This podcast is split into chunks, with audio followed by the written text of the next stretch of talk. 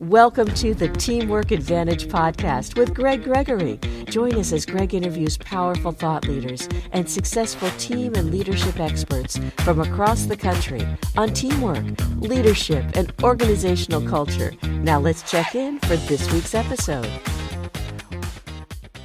Welcome to the Teamwork Advantage, a podcast dedicated to the growth, development, and advancement of three key areas of what I call the TLC arena, and that is teamwork, leadership, and culture. Hi, my name is Greg Gregory, certified speaking professional, coach, and consultant, and podcast host and creator here of the Teamwork Advantage. And we bring you a guest each week talking about ideas that are relevant in today's workforce. Now, granted, they may have worked before, they're very, very relevant today. They may not have worked before, but they're very, very relevant today. And today is no exception when we talk to our guest. Um, coming to us today from Santa Clara, California, is Marcia Daszko. She works with boards, C suite leaders, and their teams to improve, innovate, accelerate, and achieve bold results never actually imagined. She's a provocative speaker, uh, contrarian, which I absolutely love. Um, she's also in, eager to challenge many management fads and so called best practices. She considers herself to be a pivot provocateur.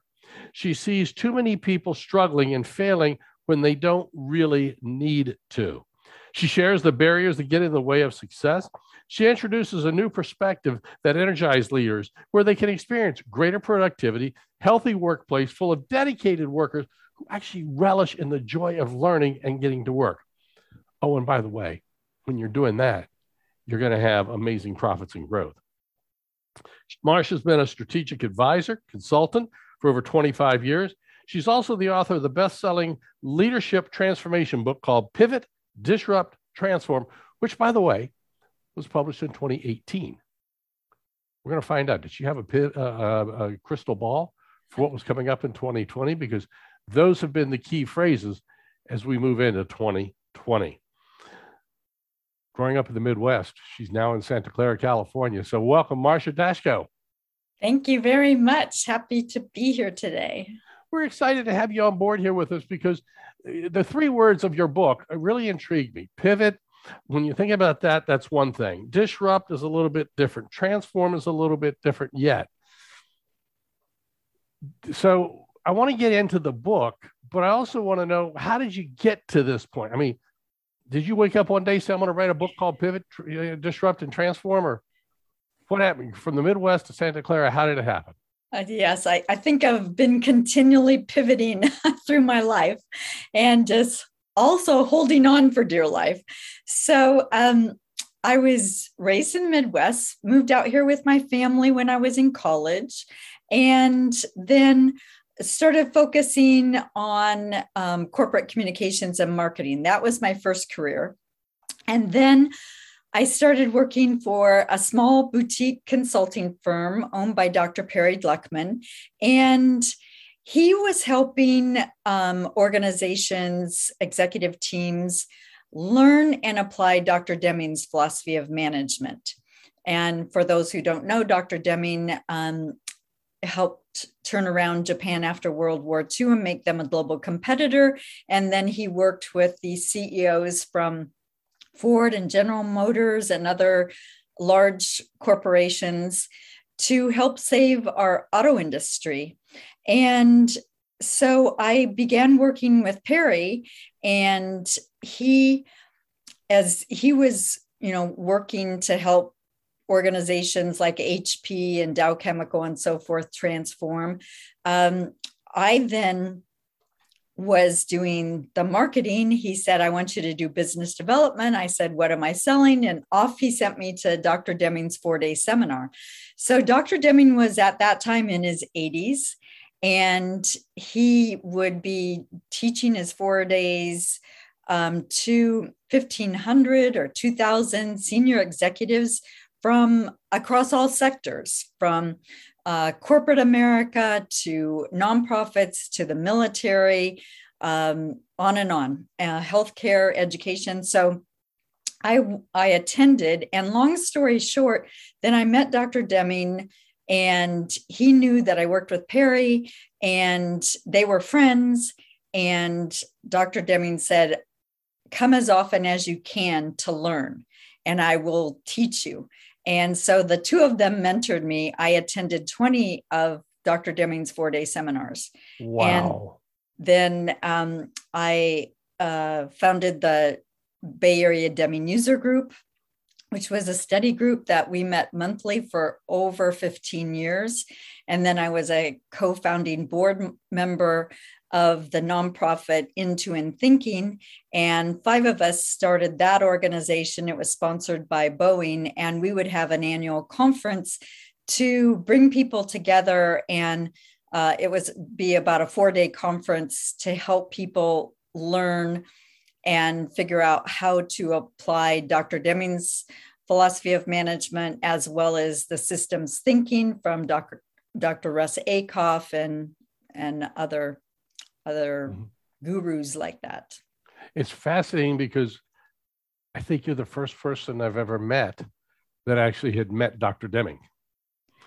So yes, I was when I met him, I was um, excruciatingly shy because my focus had been on marketing and writing and so forth. And then I was, you know, tossed into a different world mm-hmm. of a brand new vocabulary where I had not even heard the words that he was using. And I went back to Perry and I said, What is he talking about? And that's when I began to really study. So I was reading five to 10 books a week under you know perry's guidance of what i need and then we would sit down and have conversations for three or four or five hours about what this philosophy meant and how to apply it and then perry and i went go out to our customers and i got um, customers like dow chemical and pepsi and so on and so that's then we did it you know hands on Fascinating. Uh, I, I could talk to you for hours about Deming alone and the philosophies that go there. But without that, we don't want to go down that path right now. uh, I want to get into some more things here because with all of that, leadership is a huge thing today. And through this crazy mixed up world of the pandemic, I've often been uh, known to say the challenges that face leaders today are really no different because of the pandemic. They're just greatly magnified and understanding behavior styles, personalities, how to delegate, how to work, how to motivate, how to stimulate, all of that is still a challenge. It's just magnified because of the pandemic. Am I on the right page there? Yes. I, I think the thing is, there's a foundation. There's a foundation, and Dr. Deming gave us this too is there's a foundation of a theoretical foundation of management and leadership. And I will say, and I was shocked when I learned this myself, I assumed that every executive team, especially in the Fortune 500, knew this because yeah. they had the job, they had the title, they had the salary, you know, all the corner office, everything. Yeah. And then as I began to meet them and talk to them, and over time see how they struggled and floundered. And and their organizations would be internally competitive and so dysfunctional and toxic. And then they would they would either just be stagnant or they would be going down a slippery slope. And sometimes it would take many uh, years or decades for some to go out of business.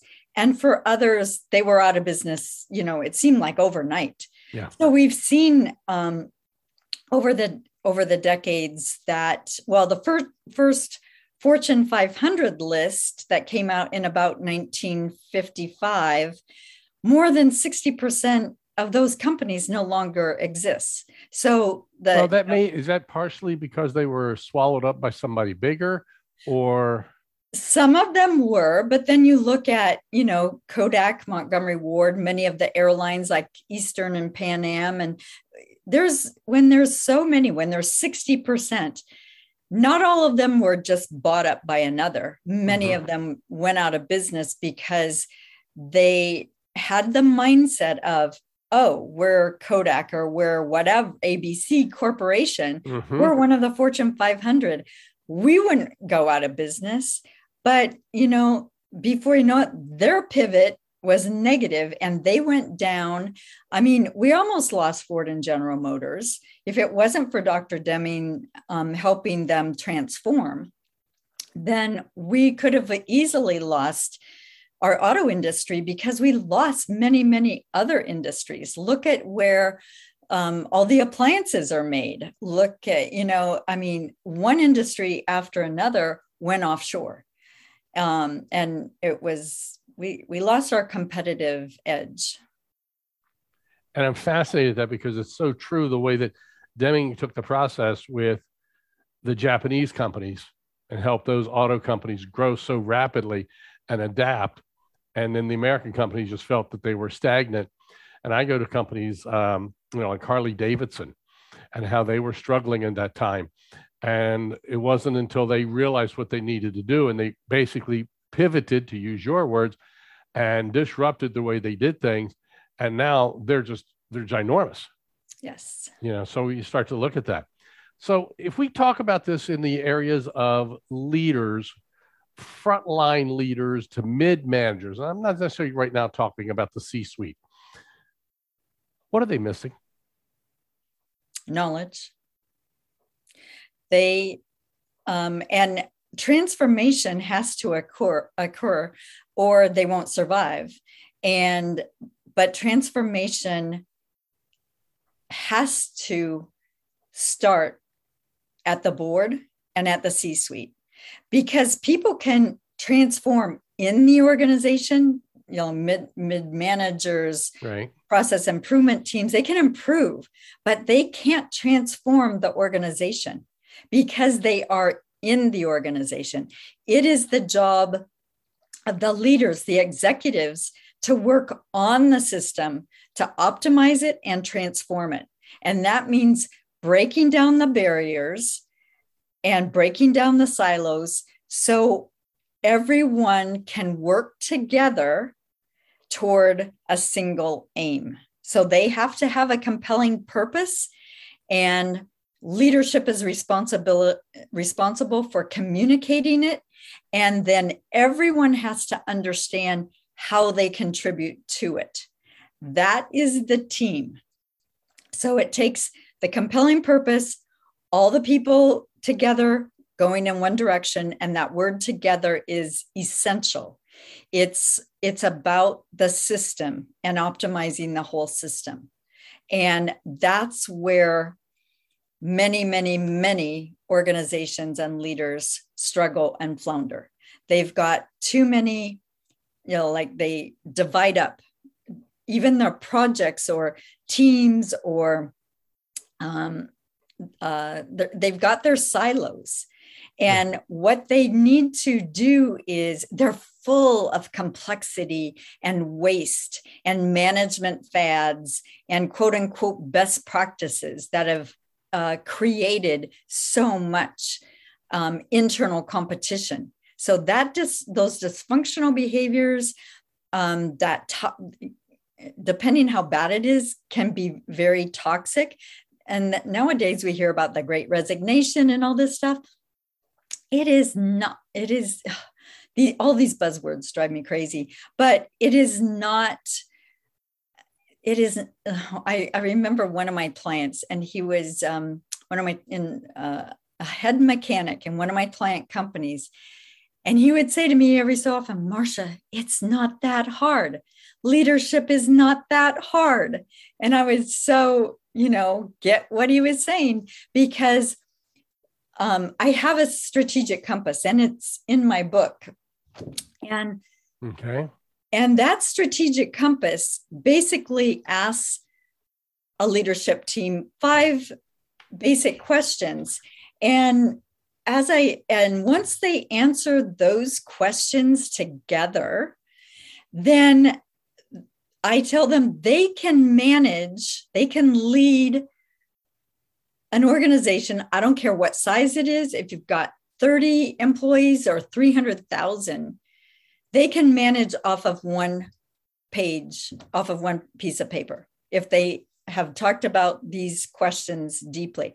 And the mm-hmm. but the most important part of this strategic compass are the arrows. It's not just the answers, it's how all of the pieces fit together. Mm-hmm. It's all one team, it's together, it's going in one direction. Hmm. Wow. It's like my book, One Team, One Dream. That's right. And it's fascinating when we start realizing that. And I think philosophically, people understand that. Philosophically, they agree to that. But when they actually put, as my dad used to use the expression, rubber meets the road, they don't always do that. They they don't see it. They can't see it because is it because they, they can't are, see the forest for the trees type thing? Yes, exactly. They are in the system. So let's say that a company starts and they they're starting to grow and all of a sudden they've got, you know, 20 or 30 employees and they go, "Oh, we need HR." So they bring in an HR manager and that HR manager, I'm just using that role as one of the examples. They bring in the performance management, the performance appraisals, um, the and they decide on um, individual they need to hold individuals accountable and they set you know target goals. And one thing after another that leads them immediately that's where it starts. It's like that is one area that they are the the the management fads are coming in like like a monsoon. And before you know it, the company is growing, but it's full of these um, quote unquote best practices and fads. And that begins to build the waste and complexity. I have not gone into an organization yet. Um, when I go in to do an assessment for a week or whatever and talk to the people and see how they make decisions and see how they lead and what the culture is like, I have not yet seen any less than 50% waste. And I would say wow. 50 to 80% waste in every organization. But they can't see the forest for the trees. So, what, what kind of waste? Just give us an example what you mean by waste. Okay, so for example, you've got your organization chart and you've got all your silos, your the VPs mm-hmm, of everything, mm-hmm. and they don't talk to each other. And design doesn't talk to um, manufacturing, doesn't talk to, or design doesn't talk to um, engineering, doesn't talk to manufacturing, doesn't talk to shipping, doesn't talk to, you mm-hmm. know, and so they have their problems. And right. but the end result is the customer is not served and there is no flow. One of the most important books, and the first book, even before mine, that I share with all of my clients and my MBA students is The Goal by Goldratt. So that was written as a, it's a fiction book. It was written more than 30 years ago. I think over 30 million copies have been sold, you know, all across the, the world in so many different languages. But that book is all about getting rid of bottlenecks so that you have better flow.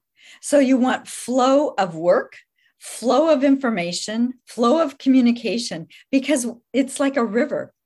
When it's flowing, you know, it everything runs well. If you've got a bunch of rocks, which are, you know, boulders, and you try to take a canoe or a raft down that river, yep. you're going to be tossed overboard and I've yeah. been there, so I know that. and it's like when the river's flowing, you're going to have much more oxygen in the water, so even the underseas can thrive. So it yes. thrives above and below the waterline. Yes. And you can flow down the river so fast if you don't have a bunch of boulders. So corporations, organizations are full of boulders. And that's why I, I go into an organization. I see the boulders because I have a different lens than they do because they've been in with the boulders all these years. They're they they are used to the boulders and they don't know how to remove the boulders. So it's the status quo. That's the way we've always done it. And it's like and they may well, not say that but that may be the actions they're taking. Well they and sometimes they even say it that's the way we've always done it so why would we change even though they don't like the results that they're getting i always ask the question are you getting the results that you want and i had one client come to me and he said marcia I wanted the company's at 30 million. I want to take it to 35 or 40 million, but I have all these problems. Can you help? And I'm like, I don't know. I'll have to take a look. So I go in and one thing we did after I assessed, we I took them for an offsite meeting because I need to take them through new education. And they came into the room and they kept moving around. Before I even got started, they kept changing seats. I'm like, what are they doing? And it was oh, they didn't want to sit next to that person or across from that person. I thought, oh my gosh, I have never seen this. What have I gotten myself into? So we began, and long story short, at the end of the two days, they all gave each other a hug and said, Have a safe drive home. That was their transformation. Yeah. And then they went from 30 million to not 40 million. They went from 30 million to 300 million. Because, okay. and it was a, with about the same number of employees. Wow. Okay. Okay. And that's just a, that's just a typical example. So your book is called Pivot, Disrupt, and Transform. I want to talk about pivot. Yes obviously you wrote the book in 2018 nobody had any idea the pandemic of 2020 was going to happen. No. but one of the biggest buzzwords 2020 21 and even into 22 is we have to pivot. Yes and it's a popular catchphrase right now and everything else. What does it mean? How do you define an organization doing a pivot? And i don't because i know in basketball you can do a pivot. You know what, what does it mean in business it means that the leaders see a need and they make an abrupt, rapid change in direction. So, for example, we did see that with the pandemic, and uh, we saw it when Ford and General Motors went from producing cars to ventilators. We saw it with the uh, distilleries when when they went from making beer to hand sanitizers. We saw it with Louis Vuitton when they went from making, you know, luxury handbags and so forth to um, gowns for and so forth for hospitals. So they they saw the need and they said we can do something what can we do how are we going to do it and once they identified the need the the purpose that they were going to fill. And then they grabbed their team together and said, let's do this. How are we going to do it? They got their method in place and then they kept improving, improving until they were, you know, putting out, you know, for example, those ventilators, you know, thousands and thousands of ventilators in different different countries even they opened mm-hmm. up um, manufacturing in Ireland with one of their facilities there and so forth. So that is what it means. It's seen a need. It's a sense and respond, like the military has that, that principle sense and respond. You abruptly figure out what you need to do, you get your, your team together to do it, um, and you go full speed ahead to accomplish the aim. Okay. So those pivots, some of those were part of the national act put on, uh, implemented by Congress and the president. What are some other examples of companies doing more simplistic pivots? Uh, for example, there were companies that started during the pandemic. Um, I have a friend who founded a company during that time. He's been a serial in- entrepreneur, and um, but he saw that in he saw okay the, un, the the schools are shutting down, so the universities were shutting down.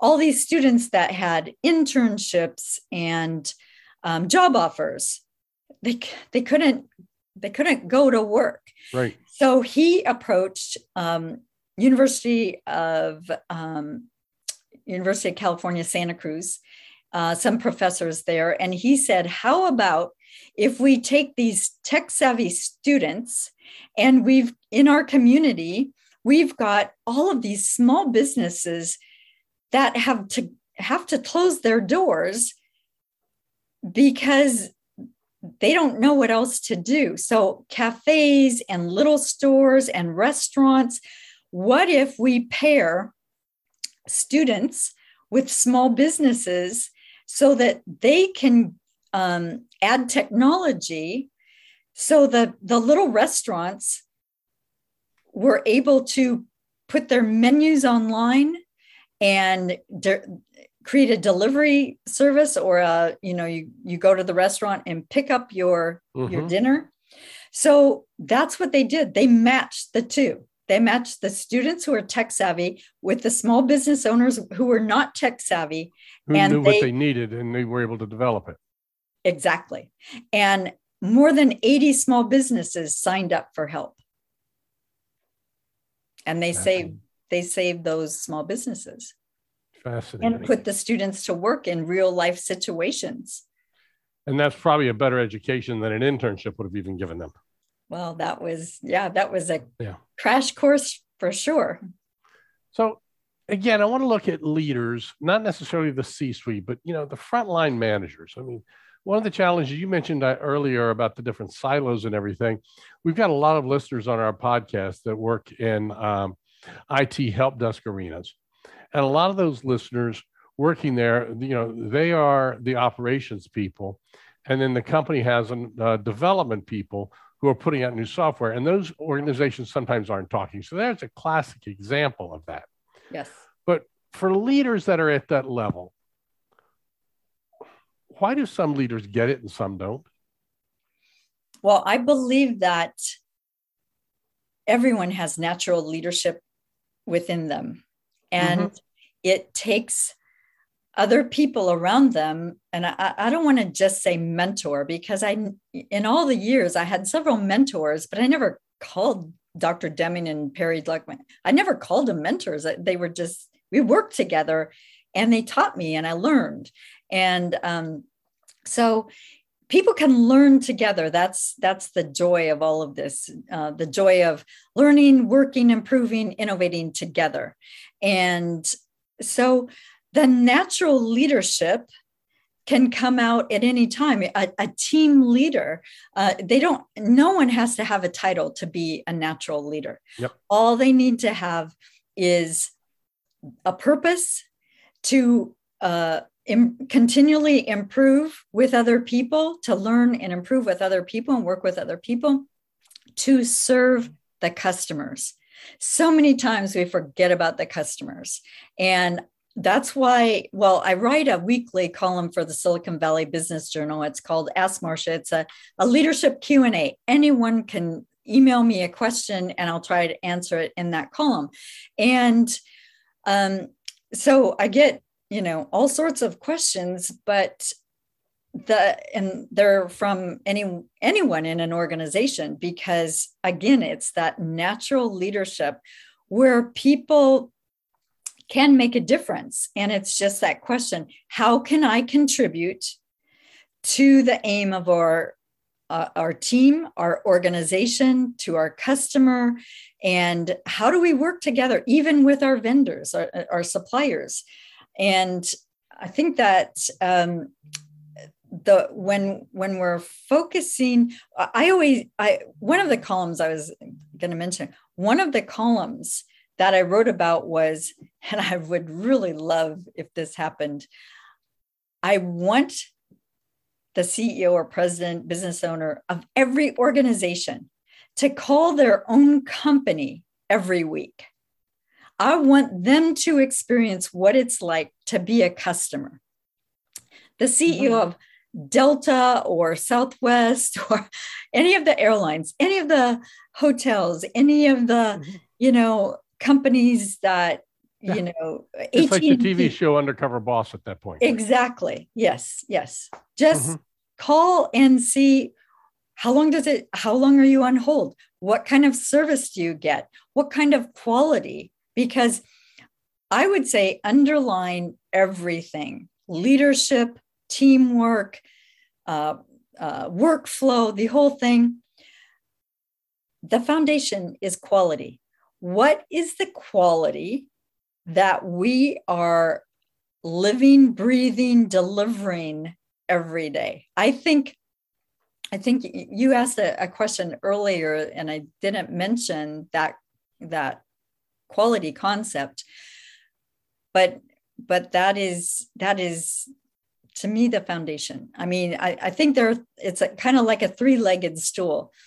Quality as a business strategy, continual improvement as a business strategy, innovation as a business strategy. You need all three for survival and growth. Mm-hmm. But quality, you know, either have it or you don't. It's defined by the customer. But if you ask people where is quality made, the answers all are all over but the but the answer is quality is made in the boardroom or quality is made with the management team or quality is made with the business owner mm-hmm. that's where it's created and it starts there and works its way and permeates through yes or or it doesn't and then and then it just or whatever is down. there permeates through if they don't have the right quality that's going to permeate through as well right if they mm-hmm. don't have the quality of the mindset about creating and optimizing their system. And they that means that one thing that Dr. Deming gave us was a system of profound knowledge. And it's a he gave us four parts and he and I kind of added a fifth because he always you know taught me to continue learning to continue thinking and challenging and so he taught about systems thinking um, statistical thinking that's how do you make decisions over time and in context and he taught us about uh, the, the, psychology of people um, do you motivate people or do you demotivate people we think that we motivate people but that's not the job of leadership the job of leadership is not to motivate people because most of the time they demotivate them. The job of leadership is to create an environment where people are self motivated yep. because that's where the power is. And my then, expression has always been you can't change anybody, you can only give them a reason to want to change themselves. Exactly. Yes. Yeah. And then the fourth part is um, theory of knowledge, and that is how do you continually improve? And I added the fifth part that I've uh, found over the decades I've been um, working with with teams and and leaders they have to be able to communicate and that is not only talk talk talk but they need to really listen put out a question and listen because the job of leadership is to learn and ask more questions and learn and then yeah.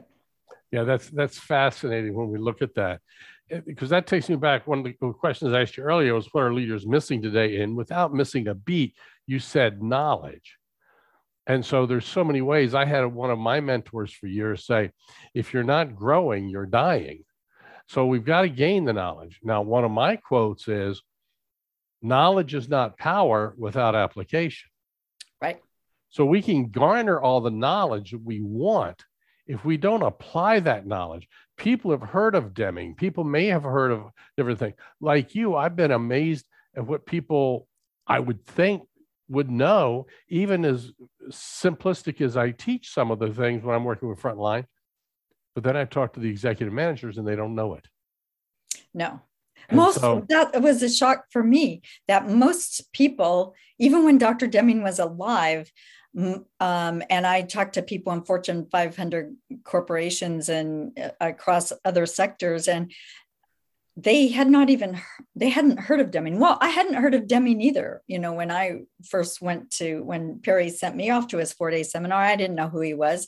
And he was in his 80s and he wasn't easy to understand. And all of this new vocabulary was i it took a lot of study. Was, you didn't know what you didn't know and you didn't know what you didn't have. And that's what dr deming said. He, he said how could they know how could they know they have anything to learn? And when they get the titles, they often think, well, I've got the title and people I expect me to know. And some are arrogant, but some are afraid. And that's one of the things that I speak about and I teach also is that fear erodes people productivity and profits because until you identify the fear in your organization and talk about it and reduce the fear. You never get rid of it, but reduce the fear and build trust. And you build trust through communication. Ding, ding, ding, ding, ding, ding. Yeah. Every that's... every episode, I've got to find a sound effect that I can use from the old days. whenever the whenever a guest says the trust word, I go ding, ding, ding, ding, ding, because that is the foundation. That's right. Yeah. That's the commitment to. I'm sorry, I interrupted you there. I apologize. No, no, no, that's all right. Um, Good. I want to get into the other couple of words about your book. Okay. So I'm going to come back to pivot because I have a question specifically about pivot, but disruption. Why do we want to disrupt? Because the learning takes place at the edge of our com- comfort zone. Okay. And so if we're not disrupting ourselves or have a good teacher or coach that asks the questions that we haven't thought of before, we'll either, we need to be disrupted continually to improve and innovate. Otherwise, we're going to get, we're going to be stagnant and we'll just go with let you know go with the status quo i had um, one um, company president, we were at an offsite, and he said at the first at the first you know lunchtime break, he said, "Marcia, it doesn't bother me that we don't know the answers to your questions because we're pretty smart and we can figure them out. What bothers me is." I've been leading this company for 30 years and I've never thought of these questions. And then another company president said to me, Marcia, I've been struggling with these problems in this company for over 10 years. And you come in and in a week, you've identified them, the, the problems, but not only that, you're already guiding us through solving them because you're seeing what we don't see you're questioning things we don't we've never questioned and you're taking us to root causes we've never even you didn't know about before. Yeah. So disruption is key. Absolutely. Uh, if you're not disrupting, then you're you're stagnant. You're not. And that goes back to Zig Ziglar's quote. I love Zig, and we had his son Tom Ziglar on the show a few weeks ago. And one of Zig's favorite one of my favorite Zigisms was the only difference between a rut and a grave is six feet. and so that's what we're talking about is if we're not disrupting, we're going to get into that rut. And that's a problem. Right. So once we disrupt, then do we transform or do we have to pivot, disrupt, go back and examine? Is is there a does there a go back or does it just work or how does it work? That's interesting. No one's ever asked me that question. I'm not sure that I've thought about. It's not like it's not like a cycle that we go around and round. Um, different things come in at different times. The you know the need to pivot or the disruption. It might come from inside or outside or, mm-hmm. um, uh, but the but the but all of them need to continually happen so leaders have to continually pivot. They have to always be anticipating. I learned that from one of my first clients. Um, uh, I worked with the the uh, a, a group of car dealerships owned by Mr. Honda's daughter. And the president one day said to he talked about anticipating. And, and I, we were talking about that. I thought how powerful that is because Dr. Deming said too, management is prediction. And so when we have to think about where are we going, we have to like, we're like the pioneers coming across the United States for the first time. Did we know about, you know, the Mississippi River? No, we had to adapt. We saw it, we had to adapt. Did we know about the Rocky Mountains? No, we saw it, we had to adapt. So we have to constantly be scanning the environment, scouting out there, a- anticipating things, and then planning. How are we going to, you know, navigate these these challenges that we have in life, in in business, in okay. our organizations? So how how would you define the difference? I'm sitting here looking and thinking with what you're saying. Pivot and transform transform. Mm-hmm. What's the difference? So pivot is, like I said, the abrupt di- directional change. Okay. And transformation, you do over time. Can, you're okay. continu- continually transforming. Okay. And that means transforming, um, people have to transform themselves and their teams and their organizations and you go from the individual thinking about transformation to how do I make a difference with my team, in my organization, in my industry, and in society. So the transformation can be huge, it can be societal. And that's what Dr. Deming did when he helped Japan transform, when he helped Japan become a global competitor in so many industries. Right. And we do this, we need to do the same here. I mean, right now we have so many pivots to do, so many transformations to make. But I'm sad. Um, I'm hopeful but sad. We don't have the leadership and to to transform some of the systems that we have. For example, education um, David Kearns, who was uh, the CEO of Xerox some decades back, um, when he when he talked to Dr. Deming, one of the things he said was that if we fix our education system, we can fix a host of other problems like um, gangs and at the time we didn't have the homelessness you know issue um, or the mental um, health issues that we have today the suicide rates you know the number of students dropping out of school. But he said we can we can fix a host of other problems in society if we focus on fixing our education system. And now we've got you know a mental health system we that need we need to you know create and continually transform and improve. Yep. Okay. Um, just last week, I think it was announced that um, you know we ha- have the emergency 911 um, that we call, but now we have across the nation. If people, if anyone feels depressed or suicidal, now they can call 988. Yep, I saw and that, that on the is, news. Yeah, that's being that's huge yeah it's it's being you know put across all the states but they're doing it you know it's kind of like not uh flowing yet because all the states are different right. in their application but it'll come along. As we get down the line here i want to ask one question back on pivot and i want to take it back to our leaders.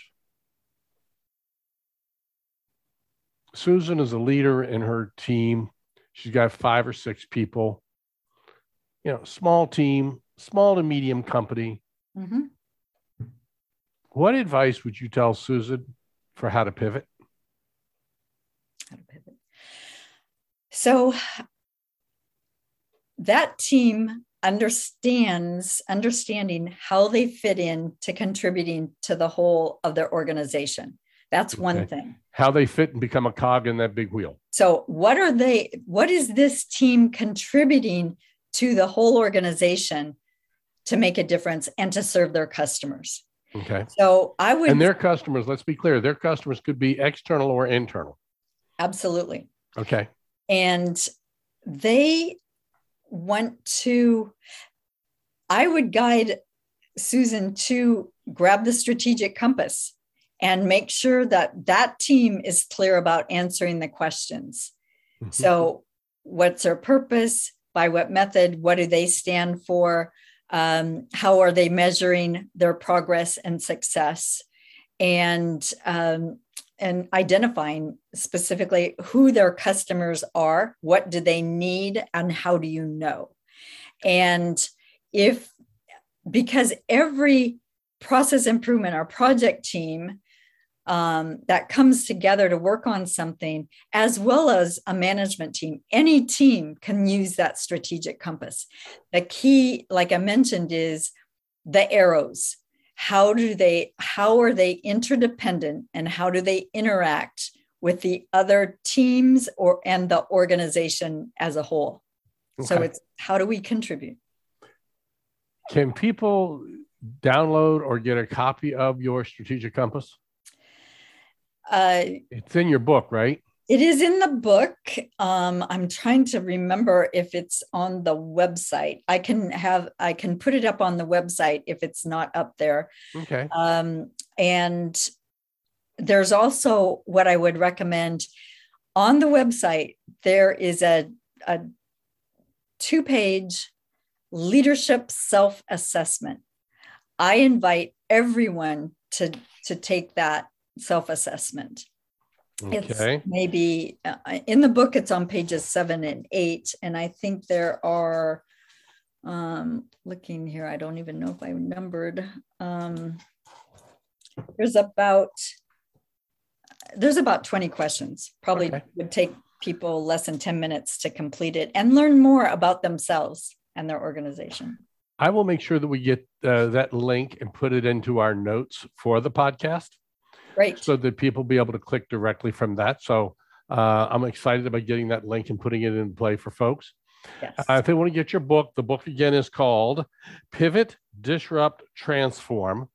And it's Marcia, M A R C I A. And Daszko is D A S Z K O.